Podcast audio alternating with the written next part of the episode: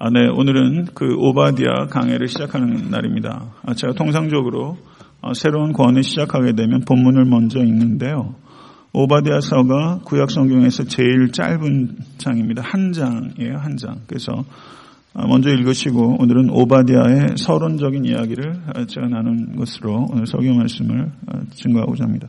오바디아서 한 장이기 때문에 찾기가 좀 어려우시죠. 1284페이지입니다.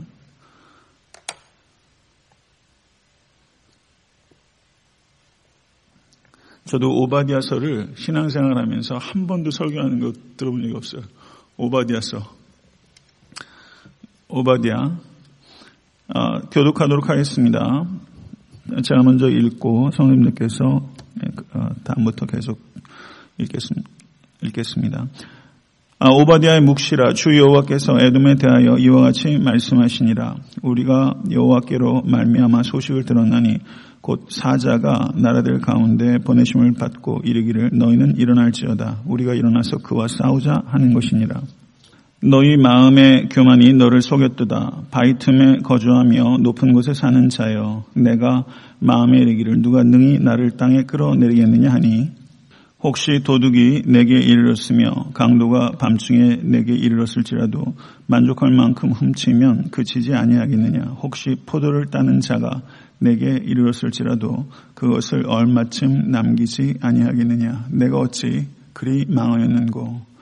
에서가 어찌 그리 수탈되었으며 그 감춘 보물이 어찌 그리 빼앗겼는고 너와 약조한 모든 자들이 다 너를 쫓아 변경에 이르게 하며 너와 화목하던 자들이 너를 속여 이기며 내 먹을 것을 먹는 자들이 내 아래에 함정을 파니 내 마음에 지각이 없음이로다.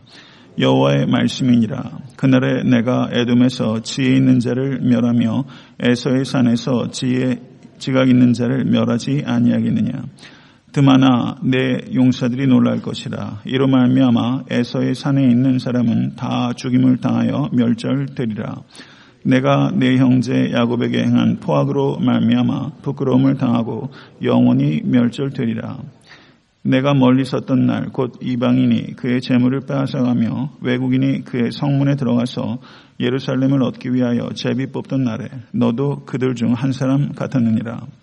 내가 형제의 날 곧 그 재앙의 날에 방관할 것이 아니며 유다 자손이 패망하는 날에 기뻐할 것이 아니며 그 고난의 날에 내가 입을 크게 벌릴 것이 아니며 내 백성이 환란을 당하는 날에 내가 그 성문에 들어가지 않을 것이며 환란을 당하는 날에 내가 그 고난을 방관하지 않을 것이며 환란을 당하는 날에 내가 그 재물에 손을 대지 않을 것이며 내 거리에 서서 그 도망하는 자를 막지 않을 것이며 고난의 날에 그 남은 자를 원수에게 넘기지 않을 것이니라. 여호와께서 만국을 벌할 날이 가까웠나니 내가 행한 대로 너도 받을 것인즉 내가 행한 것이 내 머리로 돌아갈 것이라. 너희가 내 성산에서 마신 것 같이 만국인이 항상 마시리니 곧 마시고 삼켜서 본래 없던 것 같이 되리라. 오직 시온산에서 피할 자가 있으리니 그 산이 거룩할 것이요 야곱 족속은 자기 기업을 누릴 것이며 야곱 족속은 불이 될 것이며 요셉 족속은 불꽃이 될 것이요. 에서 족속은 지푸라기가 될 것이라. 그들이 그들 위에 붙어서 그들을 불살할 것인즉 에서 족속에 남은 자가 없으리니 여호와께서 말씀하셨습니다. 그들이 네겝과 에서의 산과 평지와 블레셋을 얻을 것이요. 또 그들이 에브라임의 들과 사마리아의 들을 얻을 것이며 베냐민은 길르앗을 얻을 것이며 사로잡혔던 이스라엘의 많은 자손은 가나안 사람에게 속한 이 땅을 사르밧까지 얻을 것이며 예루살렘에서 사로잡혔던 자들 곧 스바라스에 있는 자들은 네겝의 성읍들을 얻을 것이니라. 다 같이 구원받은 자들이 시온산에 올라와서 에서의 산을 심판하리니 나라가 여호와께 속하리라. 아멘. 하나님의 말씀입니다. 네, 오바데서는 제가 말씀드린 대로 아, 구약 성경 전체에서 가장 짧은 권입니다. 그래서 보시는 바와 같이 총 21절로 구성되어 있습니다. 그런데 21절 전체가 어, 에돔에 대한 심판의 선포로 기록되어 있는 성경입니다. 아, 잘 아시는 것처럼 제가 소예언서를 지금 계속 강의해 나가고 있는데요. 아, 주제적으로 매우 그 일관된 주제를 담고 있다 볼 수 있습니다. 시작하는 말씀을 보면 오바디아의 묵시라라고 말하고 있습니다. 오바디아라는 예언자가 받은 비전의 말씀을 기록하고 있습니다. 그런데 구약 성경을 보시게 되면 그 예언자들이 보통 요엘서는 그, 그 요엘을 어떻게 소개했냐면요. 부두엘의 아들 요엘이다. 이렇게 아버지의 이름과 연관 지어서 소개를 했습니다.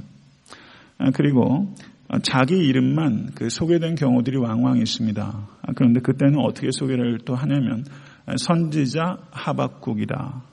선지자 학계라. 이와 같이 자기의 소임 혹은 그 직책에 관계되는 그게 나오고 그 다음에 이름이 나온 경우들이 있습니다. 그 외에는 드고와 목자 중 아모스라 이렇게 지역에 대한 언급이 나올 때가 있습니다. 모레셋 사람 미가라, 엘보스 사람 나옴이라 이와 같이 아버지 이름이 있거나 선지자 누구라 혹은 지역에 대한 언급이 있을 수 있습니다. 그런데 여기에서 오바디아는 아무 일절 얘기가 없이 그야말로 이름만 기록되어 있어요.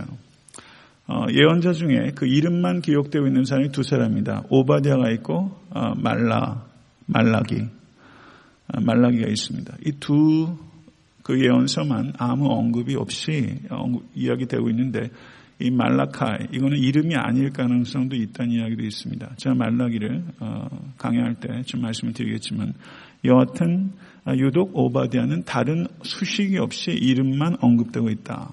아, 좀 한번 왜 그럴까 묵상해 볼 필요가 있다고 보고요. 아, 그 다음에 그 12소선지서 중에 아, 절반이 넘는, 절반이면 여섯인데 절반이 넘는 일곱 명의 예언자가 가문에 대해서 전혀 언급이 없다는 것입니다. 이건 좀 인상적이에요. 가문에 대한 언급이 전혀 없다. 여기 나오는 것처럼 오바데도 마찬가지죠. 심지어 아버지에 대한 언급도 없습니다. 그러니까 가문에 대한 언급이 전혀 없다는 것은 우리가 유추할 수 있는 건 뭡니까? 유력한 집안 사람이 아니다. 12명 중에서 7명이 가문에 대한 언급이 없다는 것은 쓰임받았던 사람이 절반 이상이 일절 얘기할 것이 없는 유력한 집안의 사람이 아니다. 이렇게 이야기할 수 있을 겁니다. 이건 결코 비약이라고 얘기하기는 어려울 거예요. 좋은 가문의 사람이라고 쓰임받는 것도 아니고 가방끈이 길다고 쓰임받는 것도 아니고 그리고 개인적으로 능력이 탁월해서 쓰임 받는 것도 아니고 하나님의 영이 임하고 부르심에 저와 순종하면 쓰임 받을 수 있다는 것을 이와 같은 것을 통해서 우리가 알 수 있는 것이죠. 사랑하는 성도 여러분, 우리가 쓰임 받을 수 있습니다. 믿으십니까? 하나님께서 바울을 택정하여 사용하셨지만 그 택하심은 우리에게도 임한 줄을 믿으시고 우리 각자를 향한 부르심이 있다는 것을 받아들이실 수 있게 간절히 바랍니다. 성도는 누굽니까? 부름받은 백성입니다. 내가 성도라면 나 역시 부름받았다는 것입니다. 그럼 우리의 부르심은 목적이 있는 것입니다. 다른 사람을 부르기 위함입니다. 믿으십니까? 지난주에도 제가 선교사적인 소명에 대해서 말씀을 드렸습니다. 삶의 진정한 의미를 어디서 찾을 수 있겠는가? 소명에서 찾을 수 있는 거죠. 우리는 cold people입니다. 부름받은 사람입니다. 그게 우리의 소명입니다. 그게 우리의 동질성이에요. 믿으십니까? 오늘 하루도 내가 소명을 위해서 어, 살아간다. 어, 소명자라는 의식을 가지고 매일 반복되는 삶의 일상으로 돌아가십시오. 삶의 일상이 매일 바뀌면 힘들 거예요. 우리의 삶은 굉장히 똑같은 패턴으로 돌아가요. 지루할 정도로. 그러나 똑같은 사람으로 우리는 돌아가지 않습니다. 우리는 조금씩 성장하는 사람으로 매 순간 삶의 자리에 돌아가요. 아멘. 믿으세요? 그리스도의 장성한 분량에 이르기까지 그리스도의 충만함까지 자라가는 사람으로 우리는 계속 성장하면서 우리의 삶의 자리로 돌아갑니다. 그래서 모쪼록 오늘 하루도 처음 대하는 하루처럼 정말 신선한 마음을 가지고 기쁨으로 삶의 자리에서 경주하실 수 있게 되기를 우주 예수 그리스도 간절히 축원합니다. 오바디아라는 이름의 뜻은 야외의 종이라는 뜻입니다. 야외의 종. 사도 바울이 자기를 소개할 때 그리스도의 종이라는 말을 했습니다. 그렇죠? 우리는 세상의 종로를 타거나 야외의 종로를 타거나 둘 중에 하나입니다. 맞습니까? 예, 그리스도의 종, 야외의 종 되시길 간절히 바랍니다. 이 말은 주권이 여호와께 있다는 뜻입니다. 우리가 그리스도의 종, 목회자를 그리스도의 종이라고 말해요. 예, 그리스도의 종이라고. 뭐 종님이라고 말하는 사람도 있죠. 종님이라고 말할 것 같으면 종이란 말을 굳이 왜 쓰는지 잘 모르겠고요. 예, 우리가 제가 항상 말씀을 드리지만 예수님 우리의 구세주입니다. 그러나 예수님은 우리의 주인이십니다. 그런데 예수님을 구세주로는 받아들이면서 주인으로는 받아들이기를 싫어하는 분들이 있어요. 예, 성도 여러분, 우상숭배의 본질은 자기 결정권입니다. 예, 자기 절대와 예, 그리스도께 주권을 온전히 맡기실 수 있기를 간절히 바랍니다. 내 결정권뿐만 아니라 내 감정조차도 그리스도께 맡기실 수 있기를 바라요. 내 감정과 의지의 모든 주인, 선택의 주인 다 그리스도입니다. 그게 자기 부인이라고 할 수 있습니다. 자기의 주인됨을 내려놓으시고 우리 각자가 오바디아가 될 수 있게 되길 바랍니다. 오바디아는 매우 흔한 이름입니다. 오바디아. 구약 성경을 주의 깊게 살피게 되면 오바디아라는 사람이 13번이나 등장해. 13명이나 오바디아라는 이름이 등장해. 철수 영희 수준이라고 볼 수 있을 거예요. 그러니까 야훼의 종이라는 이름을 가진 사람이 많았어요. 야훼의 종. 그런데 오바디아라는 이름을 가진 사람이 다 야훼의 종처럼 살지는 않았을 거예요. 우리가 신앙이 되게 되면 목회자들 특별히 이름을 바꾸는 사람들이 있어요. 그렇죠. 목회자가 되면. 저보고도 이름 좀 바꾸는 분들 떨어 있더라고요. 이름 바꾸는 게 이렇게 중요해요? 이름 바꾸는 게. 사람이 바뀌는 게 중요한 거죠. 오바데라는 이름을 가지고 있으면서 야외의 종처럼 살지 않는다면 참 부끄럽고 역겨운 일이 아닐 수 없습니다. 이름을 바꾸는 게 중요한 게 아니라 속 사람을 바꾸는 게 중요한 것이고요. 속 사람을 바꾸는 것에 내 의지가 중요합니다. 거룩하라 라고 말씀하셨다는 것은 우리가 의지를 발동해야 될 필요가 있다는 뜻이에요. 그렇지만 우리를 거룩하게 하시는 이는 성령님입니다. 그렇기 때문에 우리가 기도해야 돼요. 성령께서 주도적으로 하시는 일이 성화고 우리의 참여가 필요한 부분이 성화입니다. 우리가 주도적으로 성화될 수 없어요. 아마 성화를 위해서 씨름하는 사람은 그거 다 느낄 거예요. 내가 해서 되지 않아요. 성령께 의지해서 매 순간 자기를 쳐서 복종시키고 어, 그리고 기도해야 되는 영역입니다. 그것에조차 주권을 인정해야 됩니다. 오바디아가 어느 시기의 사람이었는지 오늘 본문을 보게 되면 오바디아가 활동했던 시대의 왕을 언급하고 있습니까? 없습니까? 언급하고 있지 않아요. 특징적인 어떤 사건이 구체적으로 명시되어 있지 않아요. 그러니까 어떤 시대의 사람이었는지 추론하는 것이 이렇게 range가 넓다는 뜻입니다. 그래서 오바디아의 활동 시기에 대해서 아, 주전 850년에서부터 400년까지 굉장히 폭이 넓게 추론합니다. 그런데 종교개혁자 존 칼빈이 존 칼빈이 기독교 강요라는 그 위대한 역작을 남겼지만 성서신학적으로 상당한 탁월한 발자취가 있어요. 이 오바디아 서에 대해서 뭐라고 말하냐면 나는 오바디아가 예레미야와 동시대인인지 그렇지 않았는지 알지 못하고 또한 우리는 이 주제에 많은 노력을 기울일 필요는 없다고 생각합니다.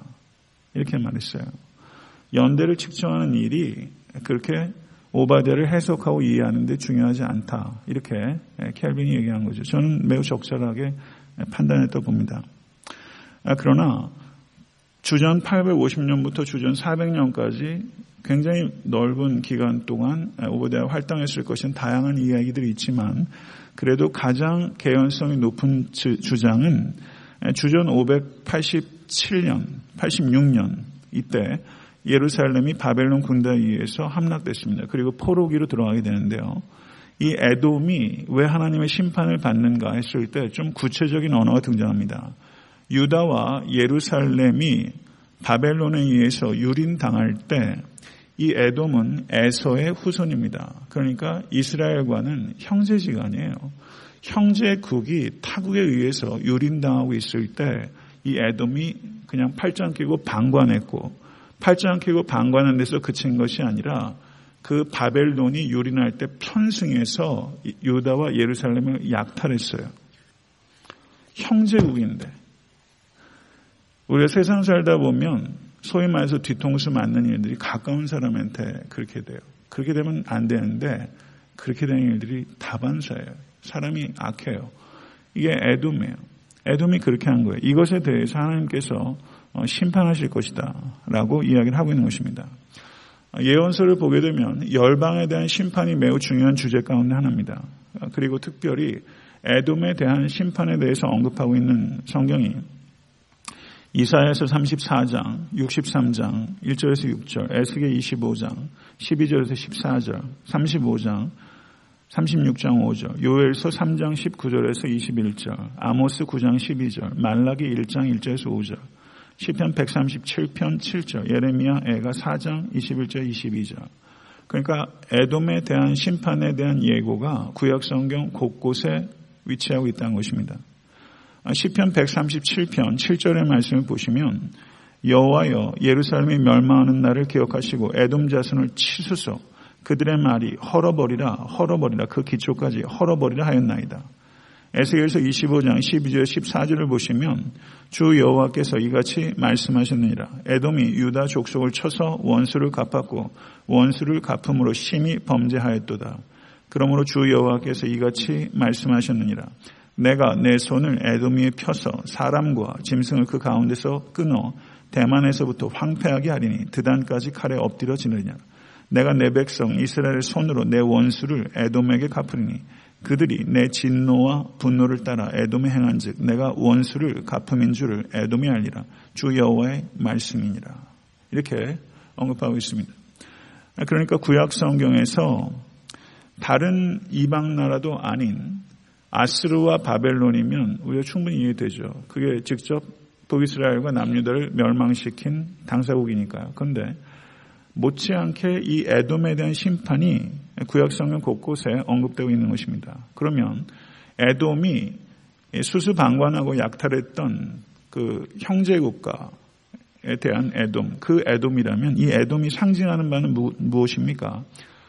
어려움 당한 다른 이들을 방관할 뿐만 아니라 다른 형제 자매의 어둠에 편승해서 자기 이익을 위해서 약탈하고 유린하는 모든 사람, 그게 에돔입니다. 통념을 벗어난 악한 행동을 형제에게 가하는 사람, 이게 에돔이죠. 그들에게 하나님의 심판이 임할 것이다. 그리고 어, 버림받은 자가 회복될 것이다. 라는 메시지가 이 그 오바디아서에 기록되어 있다고 볼 수 있습니다. 실제 이 에돔은 하스몬 왕조 시대에 힐카누스에서 정복되고 독립국가로서는 완전히 이 지도에서 사라지게 됩니다.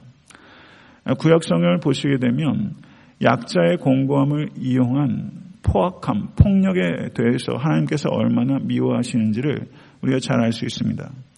신명기 25장 17절 19절을 보셔도 아말렉이 진멸되어야 되는 이유가 무엇인가? 그것은 이스라엘이 피곤하고 지쳐서 그리고 낙오되는 자가 있을 때 아말렉이 그들을 공격한 것에 대해서 하나님께 진노하시고 그것 때문에 아말렉을 진멸하셨어요. 우리가 이것을 깊이 생각해야 됩니다. 우리가 살고 있는 시대도 이제 노예 제도가 뭐 사실은 법적으로는 사라졌지만 굉장히 많은 계급이 오히려 이제는 자본에 따라서 굉장히 횡포가 심해지고 이젠 예전에는 학력을 가지고 이 계층 간에 이거를 뛰어넘을 수 있는 그 계층에서 욕 난다는 얘기를 했는데요. 이젠 계층에서 욕 잘 안 납니다. 이젠 학력 사회도 아니에요.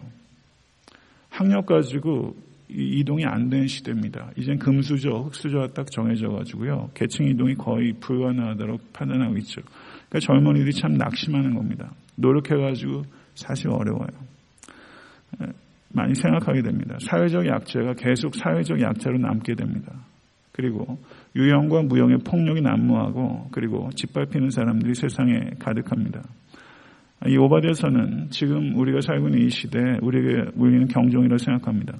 힘으로 약자를 공격하는 강자에 대한 하나님의 진노와 심판에 대한 예고입니다. 이것을 깊이 들으실 수 있게 되기를 간절히 바랍니다. 그렇기 때문에 오바디아서의 말씀은 역사적으로 해석할 수 있을 뿐만 아니라 종말론적으로 해석할 수 있습니다. 오바디아서의 구조를 잠깐 말씀드리고 내일부터 그러니까 다음 강의 때부터 강의를 하겠는데요. 1절부터 9절까지 보게 되면 에돔의 멸망에 대한 하나님의 신탁이 기록되어 있습니다. 그리고 10절에서 14절까지 내용을 보게 되면 에돔이 멸망할 수밖에 없었던 8가지 원인을 진단하고 있습니다.